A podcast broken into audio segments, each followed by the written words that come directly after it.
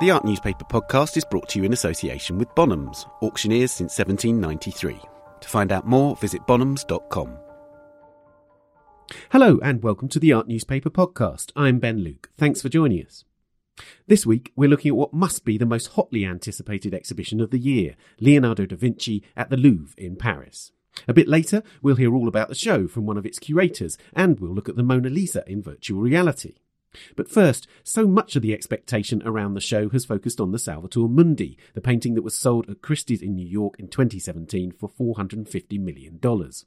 Would it be in the show? Would the label say it was by Leonardo, or Leonardo and Studio, or by one of his students? Well, we have the answers to some, but not all of these questions. I caught up with Ben Lewis, author of a book about the Salvator Mundi called The Last Leonardo, on the stone benches next to I.M. Pei's pyramid in the courtyard of the Louvre to get all the latest news. Ben, we're sitting outside the Louvre by the pyramid with the fountains playing in the background, and we now know categorically that the Salvator Mundi, for the moment, is not in the Leonardo show at the Louvre. What's your reaction to that? Yet. Killer word. Yet. I mean, I might sound quite tentative and confused, but, you know, when I try and answer the questions you're you're going to pose to me because it's a developing story, and I don't particularly know what's going on myself. I don't really know what's going on myself very well, but and everyone's sort of piecing two and two together and making five or six in, in different ways, you know.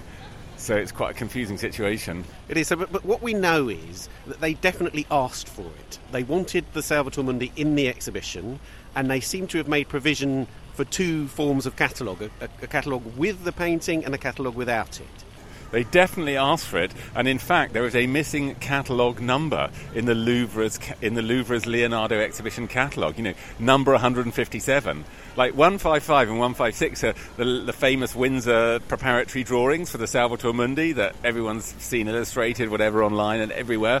And they're in the exhibition, and they're hanging on either side of the Ganay Salvator Mundi, which is an extremely good French curatorial gag you know, because in the London uh, Leonardo exhibition in the National Gallery, those two drawings were hanging on either side of the Saudi Salvator Mundi, right? So that, that's already a really good sort of poke from Van, a really good poke from Vincent Delieuvin. I really like it.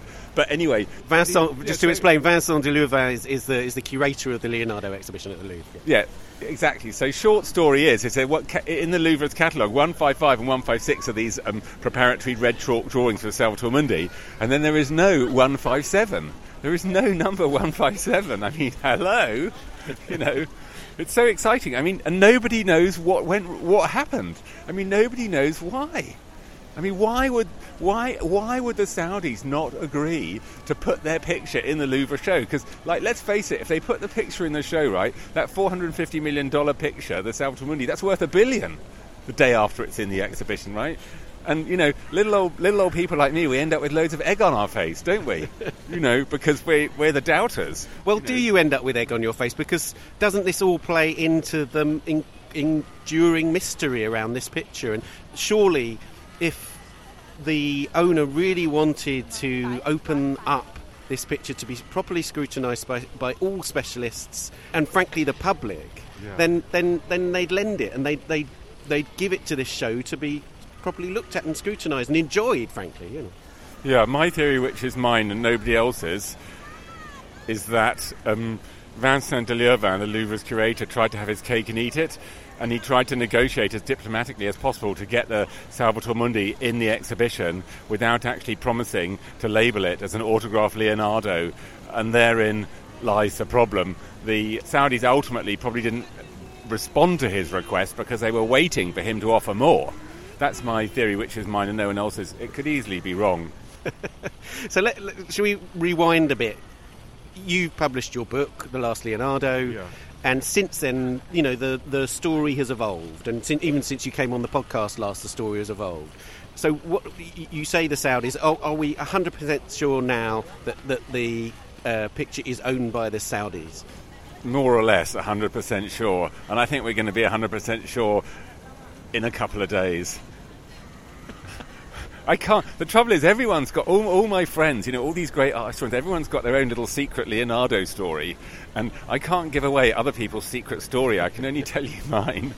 I, I think we're going to be pretty sure the Saudis are the real owners in a couple of days. Okay, and uh, does does that indicate that there might still be a possibility? Okay, so it's the press view today, it's the grand opening tomorrow. It's still a possibility that the Salvator Mundi will arrive in this exhibition even after all the grand ceremony. I think it's definitely a possibility that Salvator Mundi will show up at the Leonardo exhibition in the next month or so. Yeah, I mean somehow I just I mean, somehow it must, mustn't it? Like you said, I mean, why not? I mean, what, what's, what reason could the owner of the painting have not to put it in? I mean, I can imagine him holding out for ages, thinking, you know, I'm going to wait till they absolutely promise me it's going to be on a wall by itself with a Leonardo da Vinci label and God knows what else. But, you know, there comes a point where, you know, the show opens, his picture's still not there, and somebody's going to whisper in his ear, look, if this picture isn't in the show, nobody's ever going to believe it's autographed Leonardo da Vinci. But doesn't it? I mean, look, let's play devil's advocate for a moment. Uh, could there could there be security concerns on the, on the behalf of the owner? You know, you know, because it's become such a phenomenon. It, it's an it's a natural target. It becomes, you know, it, it's you know, could there be other reasons why they're reluctant to lend? I'm sure they can, you know, drive it drive it down the Champs Elysees in a ta- in a tank, can't they, and bring it to the Louvre? I mean, that's not a problem, you know. But I think what is a problem is, um, you know, Vincent Delieuvin's incredibly uh, well written but somewhat circumspect catalogue entry for the Salvator Mundi, and there's like a few bullet points. Vincent Delieuvin almost says the Saudi Salvator is the original, right? Because he's looking at the three of them the Naples one, the Ganay, and the Saudi, and he said he thinks they were all painted at the same time in the studio, more or less next to each other, or, whatever. And then if you compare all three, like if there is an original or one that Leonardo had much more involvement in, it would have to be the Saudi one. Because, like, look at it, look at that sfumato. It's, it's a whole different level of sfumato than the other two, right? But problemo, elsewhere in that catalogue entry, he says, look, the face is really, really damaged. And that's the ultimate nub of the whole Salvator problem. Is like you look at the face and you think that's a sfumato face, that looks like a Leonardo, but actually the face is so damaged that that effect, you know, could come from centuries of damage and bad restoration. And they've just done these scientific tests on the Naples Salvator Mundi in Rome, you know, and there are tiny traces of beard on it. And if there are tiny traces of beard on that one, then there must have once been a bit of a beard on the Saudi Salvator. Come on, right?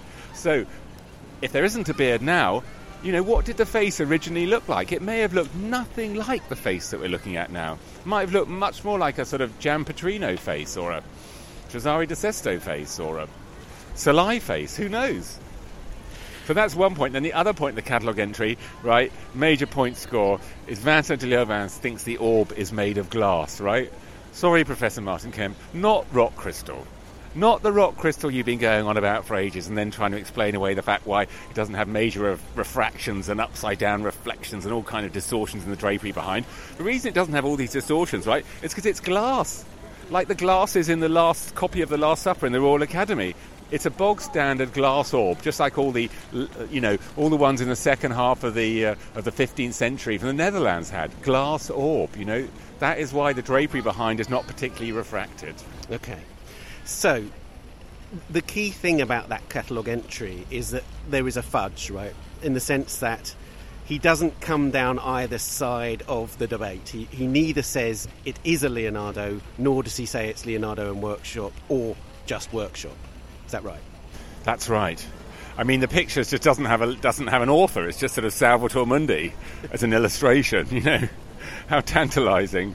I got a sneaking suspicion when he was planning to hang it in the Louvre show, he was going to hang it just like that. He was just going to say Salvator Mundi and not say who it was by.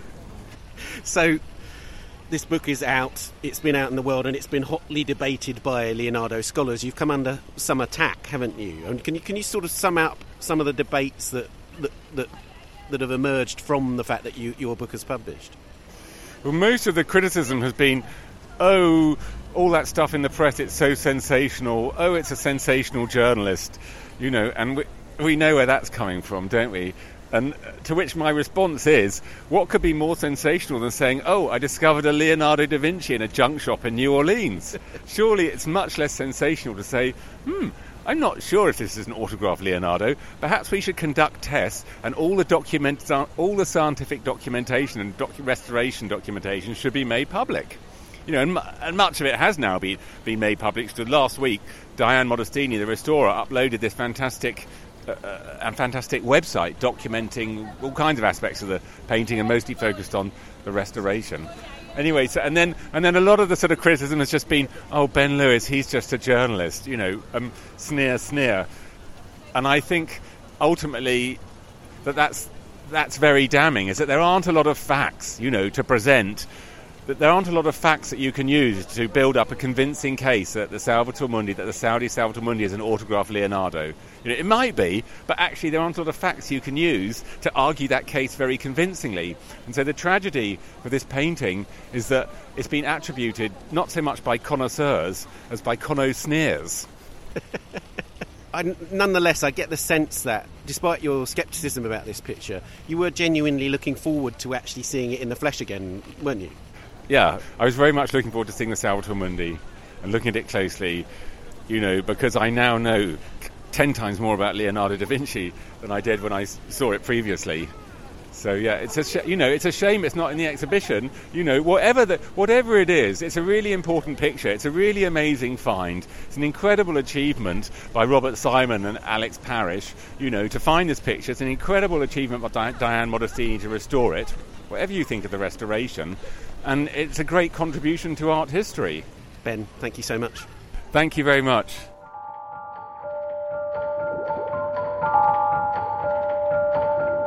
The Last Leonardo by Ben Lewis is published by William Collins at £20 in the UK and by Ballantine Books in the US and Canada, priced $28.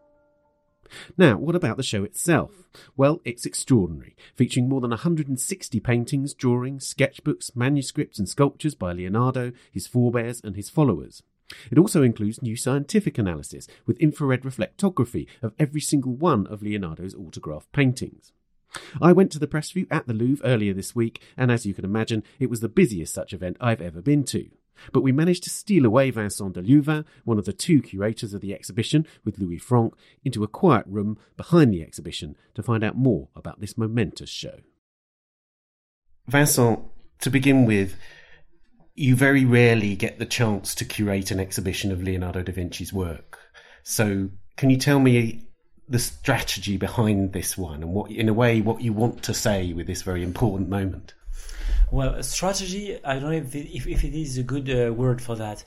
It's more uh, that exhibition is the conclusion of a long work on Leonardo da Vinci, started when I arrived uh, uh in the Louvre in 2006. Uh, I started uh, because we had to restore some paintings by Leonardo da Vinci, the Saint Anne, and then the Belle Ferronnière, the Saint John the Baptist. And working on Leonardo da Vinci with my colleague Louis Frank, we discovered that we a lot of it has been written, said, and um, we wanted to. Um, uh, for that great anniversary of Leonardo dos Des uh, in France, wanted to celebrate this with um, uh, a new kind of a new vision on Leonardo da Vinci because we wanted to reaffirm that the importance of painting, of the art of painting for Leonardo da Vinci. T- tell me about that. Is is is that based on the idea that the idea that he's he's become such a polymath in people's minds that in a way his his painting has been more sidelined than you think it should be? Exactly. Well, usually we present Leonardo da Vinci uh, as a painter, but not only, you know, like a scientist, an architect, engineer, and so it gives the idea that the impression that uh, painting was only one of uh, Leonardo's interests and, and maybe not the most important. There is also something else. Uh, often it is said that Leonardo, uh, for him, it was more important to invent uh, a composition more than paint it. Uh, and what we discovered, thanks to the restoration we did, and also thanks to the scientific investigation which were done on all the paintings by Leonardo da Vinci, that for Leonardo da Vinci, the most important thing was painting, the act of painting. And uh, on the Saint Anne, on the Saint John the Baptist, on the Mona Lisa, and many others, Leonardo spent more time uh, painting the work than thinking, creating the composition, and that was that was one uh, of uh, the the aim of the exhibition we wanted to to focus on. So tell me about that. So uh, these infrared images, they're, they're marvelous. They, they're dotted throughout the show, as you say, of all the paintings. Mm-hmm. And what one sees is a tremendous freedom and fluidity in his language. Can you tell me more about that? Sure. It was really very important for us uh, to show these uh, uh infrared reflectography because uh, we our work is based on uh, that new approach, a more objective approach. And these scientific images gave us a lot of information.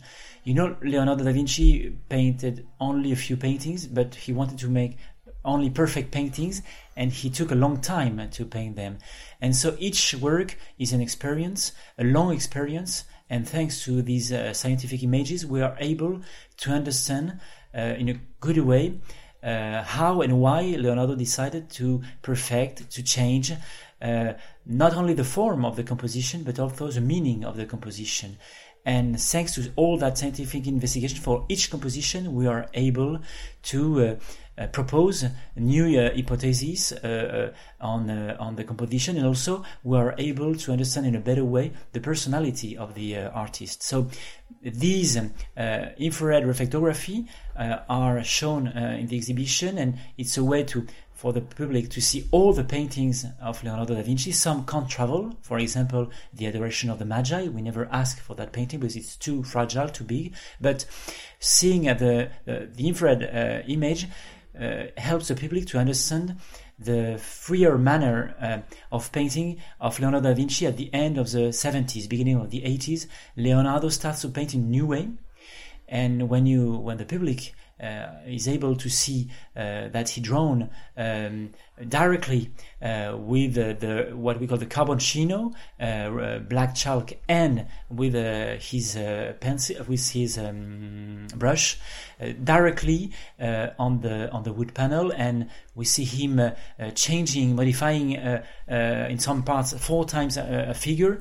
It's it's incredible, it's impressive, and it's a way to show that. Um, uh, free manner to paint. But it also something, another thing interesting with that um, uh, these images. It's a link between drawing and painting. So the adoration of the Magi, which so we, we present the infrared reflectography, and near that we see several of his uh, preparatory drawings, and we understand how he reused these drawings uh, in the painting you can't see that uh, when you see the painting in a direct light. But thanks to the infrared reflectography, you can see the first steps, the, the under drawing, you can see many changes, and you have also an understanding of his uh, pictorial technique. One of the things I, I really loved about the show was the way that you conjure the man and the journey of the man, because sometimes exhibitions can feel like a lecture in three dimensions. This doesn't feel like that. You feel like Leonardo's journey is happening in front of you. And you begin with this really marvelous sculpture by Verrocchio, and then around it, these studies of drapery, and you feel like you're in a life drawing class. exactly. There is the model at the center of the room, which is that wonderful, one of the masterpieces of uh, the Renaissance culture, uh, the, the, Incredulity of St. Thomas of Verrocchio. Uh, near that, uh, around it, you see all the, uh, uh, not the pupils, but all the, the preparatory drawings, paintings, we should say, of Leonardo, the, these wonderful study of drapery on linen, which are the first exercise of Leonardo to uh, understand, in which he, he tried to understand light and shadow. So then you take us on that chronology and you take us through his life and, and the different phases of his uh, of his work and how place hugely affected the way he would work. The, there's a shift when he arrives in Milan. There's another when he comes back to Florence, for instance. You show the, the deep connection between place and, and the person. Well, in fact, we I, I have been um, teacher for three years uh, at the École du Louvre uh, on Leonardo da Vinci, and I uh, made these um, courses, we can say, yeah. um, uh, with uh, these that vision, that that traditional vision of Leonardo, Leonardo in Florence, Leonardo in Milan, and then come back in Florence, Rome, Milan, and Rome and France.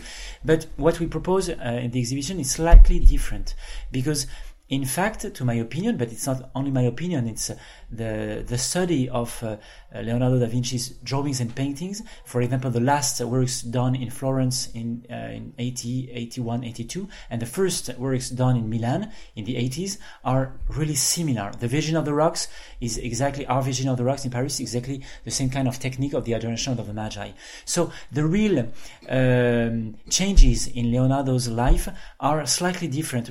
You know, his movement in Italy doesn't correspond to his real changes uh, of his uh, manner, of his style. So we propose to the public uh, a slightly different vision. We, the first um, change in Leonardo's life is in Florence at the end of the 70s. In 78, Leonardo has a project to paint two Madonnas, and with that project, we know several preparatory drawings which show a new way of drawing and in the same period is the adoration of, of, the Magi, a new way of painting also in a freer, freer uh, manner. So, to our opinion, with Louis Frank, this is the first, uh, um, the first such chapter was in the Verrocchio's workshop. Second chapter, we call it Liberty, and this is uh, the beginning is in Florence at the end of the 70s. The third chapter uh, is in Milan.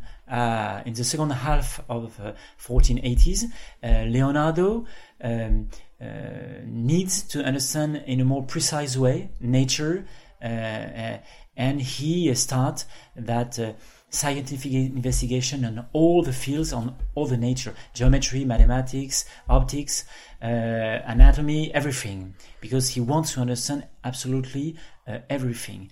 And so uh, this is another important moment in Leonardo's life. And then to my opinion, the, the, the, last chapter we proposed in this exhibition, we called it Life, because Leonardo was the first to not only uh, reproduce uh, the external form of light, but also uh, the internal uh, form of uh, light, uh, what people had in mind, but also all the, the real life of, of, of nature.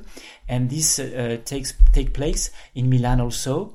at the about the middle of the 90s with the Last Supper, which is really the Last Supper um, the real maturity of uh, Leonardo da Vinci. And then after that, uh, the Saint Anne, Saint John the Baptist, Battle of Anghiari is all the same uh, period. So you see, it's not our uh, the division we propose of Leonardo's uh, own development is not linked with his uh, movement in Italy, but more on what we see in his drawings and paintings.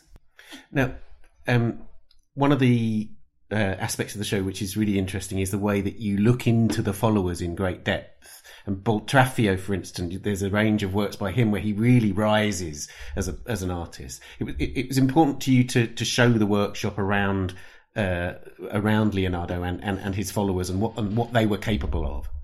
Sure, because for several purposes, uh, for some sometimes for attributions, because for example the musician uh, in the Ambrosiana is considered by some scholars to be not to, by Leonardo, by, by, but by scholars. So it's also a way to show uh, that Leonardo was a great master with a real workshop, with good painters around him, uh, and how they paint it, you know, it's still a great debate debate between uh, uh, the followers of Leonardo da Vinci in Milan at the beginning of the 90s. We know that Marco d'Oggiono, Boltraffio were in his studio. The young Salai arrived at that time, uh, and still today, uh, scholars do not agree about the all the attribution in the exhibition. We follow uh, uh, some scholars like Ballarin, for example, who has I think, good ideas about uh, the identity of some of his uh, pupils. And in fact, the most uh, uh, the best uh, scholar, uh, the best pupil seems to be Boltraffio, and you see in the exhibition, for example, a wonderful portrait of a young man from the Musée Pushkin, the Pushkin Museum in Moscow, and he is clearly, he was clearly the best pupil of Leonardo da Vinci. But you see, this was um, the, the way the workshop uh, was working in Milan in the 90s. But for example, when Leonardo uh, moved to Florence and then Milan, etc., uh, he his workshop changed a little bit. Other kind of artists were uh, around him, people like Salai and Melzi, and at that time they were uh, mostly making copies, very um, more precise copy of his uh, paintings.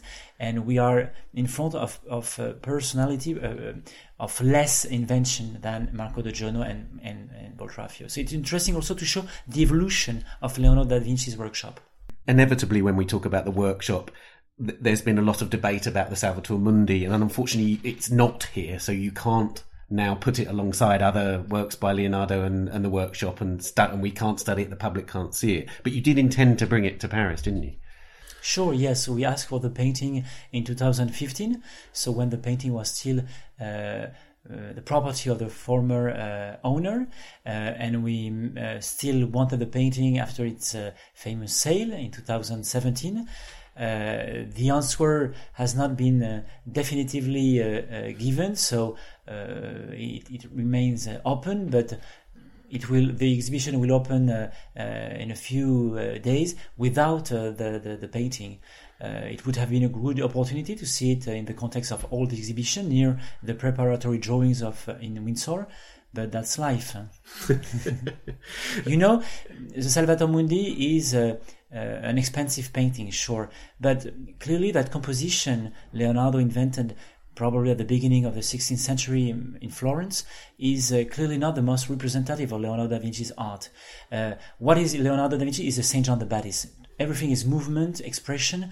Uh, with the Salvator Mundi, it seems that Leonardo remained quite uh, uh, classical. He uh, reproduced the traditional image of Jesus Christ as a Salvator Mundi with no expression and a hierarchical position. So, if you want to understand Leonardo, uh, you should look at the Mona Lisa, you should look at the Saint Anne and the Saint John the Baptist. Uh, it was a commission, and in that commission, Leonardo, uh, strangely, uh, did not invent a, a new uh, icono- iconography. Um, I want to know about your personal feelings when you put on a show. You say 13 years you've been working on this exhibition. It's it's a, a crowning achievement, I'm sure, of, of your work. But I want to know about how you feel personally when you're in those spaces, putting those works on the wall. It must be almost unreal to actually see it developing into a, a physical, real thing. Sure, and you know it's always a moment of truth also because you uh, you were thinking about uh, uh, groupings or gathering uh, some specific uh, drawings with some paintings or, or sculpture, and uh, uh, when you see them uh, in your computer, it looks uh, great, and, and you think that it will will give life to an idea. But it's only when you put you install the works that you see if it really works. And I think one of the greatest moments of the installation of the exhibition was when we, we started to uh, uh, put on the wall the, the drapery on linen uh, on that first room. And the day we put the, uh, the great uh, group of sculpture, we were absolutely, it was a, a, one of the greatest emotion I ever had. And what was incredible at that moment, it was not our feelings, but more the, the, the guards of the exhibition. They told us, Oh, but that's incredible! What we see in the sculpture is exactly exactly what we saw on the, on the linen draperies. But it's incredible. Why is that? Is it is like that? So people without any great knowledge on Leonardo da Vinci, they immediately saw the relationship between the group and the paintings by Leonardo da Vinci. Well, Vincent, thank you so much for talking to us. It was a pleasure.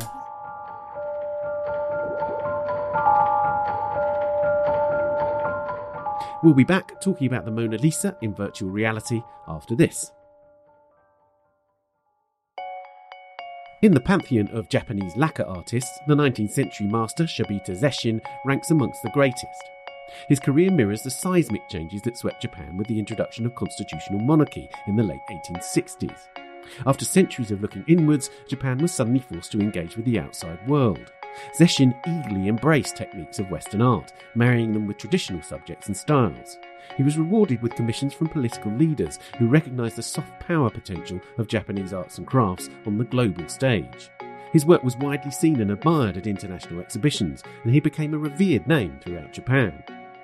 One of the finest collections of Zeshin's work in private hands, including the exquisite lacquer panel farmhouse in the snow at Sano, is offered this November at Bonhams as part of its sale of masterpieces of Japanese art from a royal collection.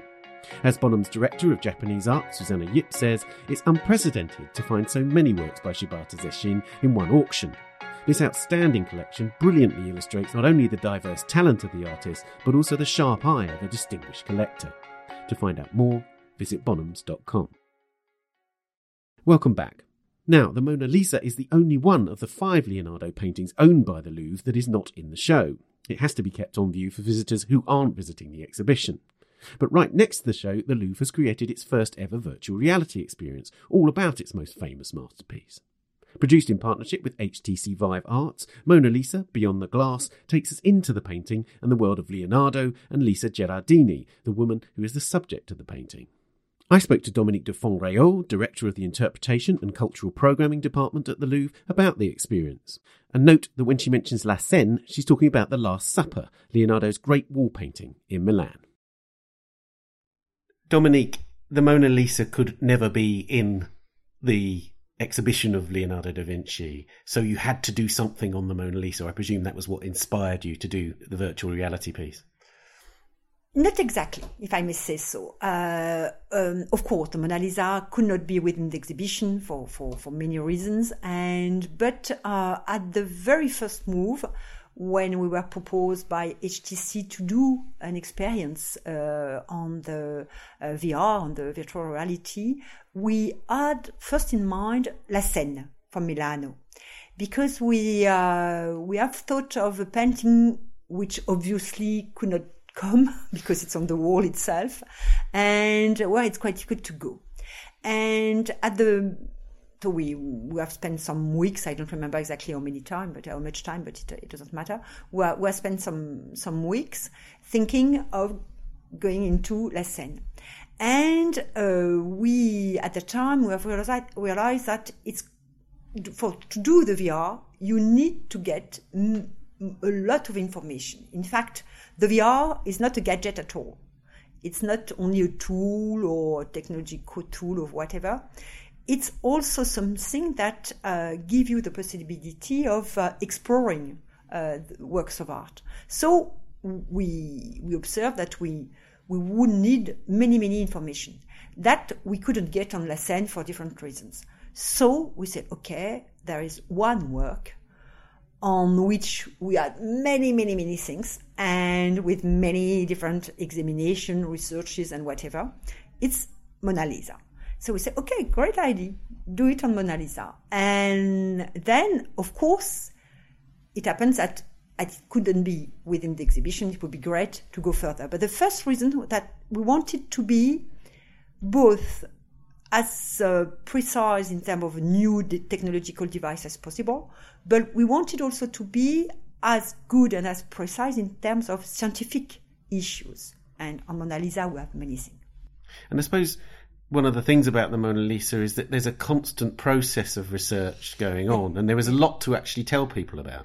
Yeah, exactly. A lot of uh, a lot to tell people about, of course, and also something that um, it's very interesting because it's an icon. It's something that you know above even any masterwork in the world. It's more than a masterwork, if I may say so. It's uh, something you know. It's a masterwork, of course, obviously, but uh, it's also something more, or something else. I don't know exactly to say that. And um, then we had the possibility of exploring new devices also on Mona Lisa and also to uh, then, thanks to the VR, to uh, address many, many different issues, and not only the issues regarding um, the painting itself, how it was done, or how it was decided to be to be done, or, or so on. Of course, which is very important, but also uh, to explore why is it so important, what is going on, what is uh, behind the curtain, if I may say so.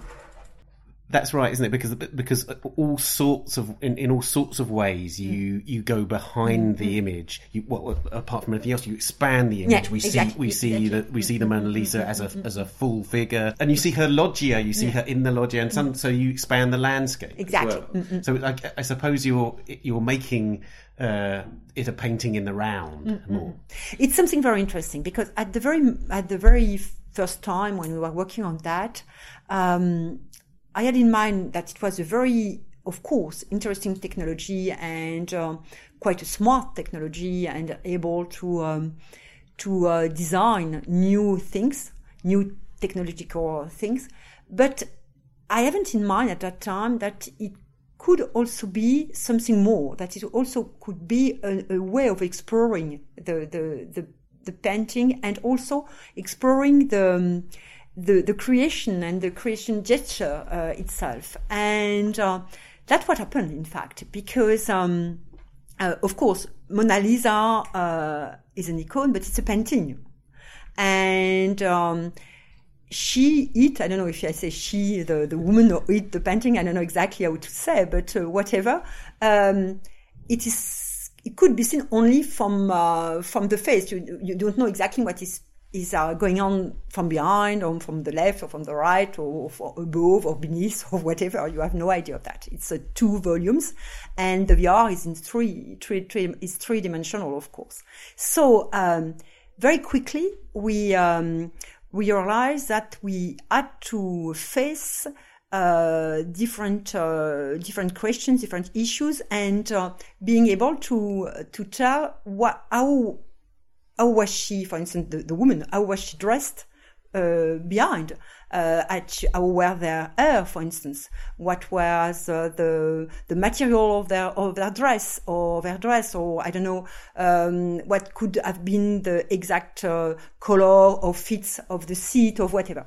And uh, it was, of course, very interesting questions. It was crucial questions for the VR because we had to answer them because outside of that, it would be it would have been impossible to uh, to to do the VR. So we had to answer that questions. It was very important. It was an obligation as such, but still we couldn't answer them without precise uh, and uh, precise information and without we, are, we are the Louvre, so we need to be as close as possible of something that is maybe not the truth, but as um, as close to as close to the truth as possible. And then, uh, and it was very interesting to work with uh, Vincent Delieuvin and Louis Frank, the two curators of the um, exhibition, to uh, answer all these different questions. And we have been discussing a lot about um, the air of the of Mona Lisa, uh, about the material of the dress, about uh, the way the loggia is uh, was designed about uh, also the, the, the the seat where she's seated and many many things like that. And it was very interesting because doing so we have been close to two things and two things that are far more than only uh, technological devices or technological gadgets. One is as i said before trying to um, to be inside uh, the mind of the creation you know when we decide to to to paint someone, when someone is posing for you as an artist, you have to decide the pose, you have to decide uh, the gesture, you have to decide uh, the light, you have to decide, and then doing the VR, we have been obliged to to to enter that process, of course. So it's very interesting because it's a it's a creative process, and more than that, and maybe because I'm a 19, uh, 19th century art historian, but maybe because of that, something that I was very much interested in two who have been doing the same things that were that were used by uh, the academic painters in the 19th century. How to be as close as possible to reality without having the proof of this reality. How being, uh, in fact, um, uh, accurate and also consistent with uh, the reality without uh, being sure of what was in mind. And it's very interesting because such uh, academic painters like, for instance, uh, Jean-Léon Gérôme or Alexandre Cabanel, who use some type of devices for their paintings and using, for instance, archaeological devices for their painting. Uh, they were very important for the history of painting, but they were also crucial for the history of cinema, of movie. And uh, in a way, the VR is also related to all the principles of illusion and illusions in links with reality. So it's also uh, art history device uh, and also a scientific device in a way putting yourself in the place of the artist, mm. as you say, it was then a natural extension that, that somehow Leonardo should narrate what we're watching. And I, I, think that that's a quite a powerful gesture because it would, could be easy to get carried away with her, with mm-hmm, the Mona Lisa, mm-hmm. but we're never allowed to forget that what we're seeing is actually a figure in the eyes mm-hmm, of the artist, right? Exactly, exactly. It was very interesting because then I think, I, I hope that um, the VR will help people in understanding that uh, uh, artistic creation is a very subjective move, is something that is not uh, reality as such, but it's representation of the reality, over, in English, not in French, but real soul also of the reality. And I think it's very interesting. It's a, it's an issue and of this idea of representing and representing as such, which is not the immediate copy of the real, but which is, of course, an interpretation of the real. And if people, uh, thanks to the VR, maybe helped in uh, understanding that, I think it's very important for them to understand what art is about, which is, of course, not uh, copying and uh, representing exactly what is uh, uh, in the real, but which is the artist's interpretation. And the museum as such is not about proof, but is about something that it's about fiction. It's about fictional stories. And I think that the VR uh, will help people in understanding that. And I think it's very important for us. There's, there's all sorts of speculation about what artists of the Renaissance period would mm. make of the 21st century and what they would be doing today. but the way the way the VR mm. experience ends, mm. it seems to me mm. we can categorically say that Leonardo would love this because we have the chance to fly in his flying machine. Yeah, yeah. I don't want to spoil exactly the experience because I hope that many people will be able to do it. And but the end is quite something. I mean, and uh, with the flying machine, and of course, it's always quite difficult to say what would have Leonardo done today because, of course, we don't know. It's impossible to to guess, but. Uh, I imagine that we uh, have the fact that um, the technology of today uh, give us the possibility of expanding as well uh, what it was into and the idea of exploring the uh, all the different um, secrets of uh, of, of uh, reality and and of biology and of movement would have pleased him certainly. I think that in a way we are not that far of what he was trying to do. And within the exhibition, we have um, the great advantage of being able to present uh, drawings of um, of Leonardo from the Royal Collection, of the, of the British Royal Collection. So thanks to, to uh, our British colleagues, and also uh, the, the small uh, albums from um, l'Institut France in Paris. And both are showing how much he was into um, any kind of exploration of uh, of the life, both uh, in terms of physics, in terms of biology, uh, in terms of botanics, and certainly a new technology like the VR would have certainly interested him. I'm pretty sure of that. It's quite difficult to say, of course, but uh, I hope to. Dominique, thank you so much. Yeah, thank you too.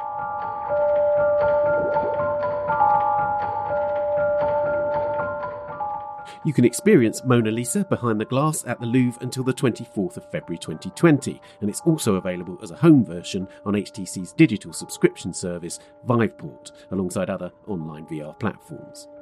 The exhibition, Leonardo da Vinci, is also at the Louvre until the 24th of February 2020. You can read all the latest news, including details of where the Salvator Mundi would have been displayed in the show, on our website at theartnewspaper.com or on our app for iOS, which you can find in the App Store. The December print edition of the art newspaper, which is out at the end of November, will include a review of the show and all the Leonardo anniversary books.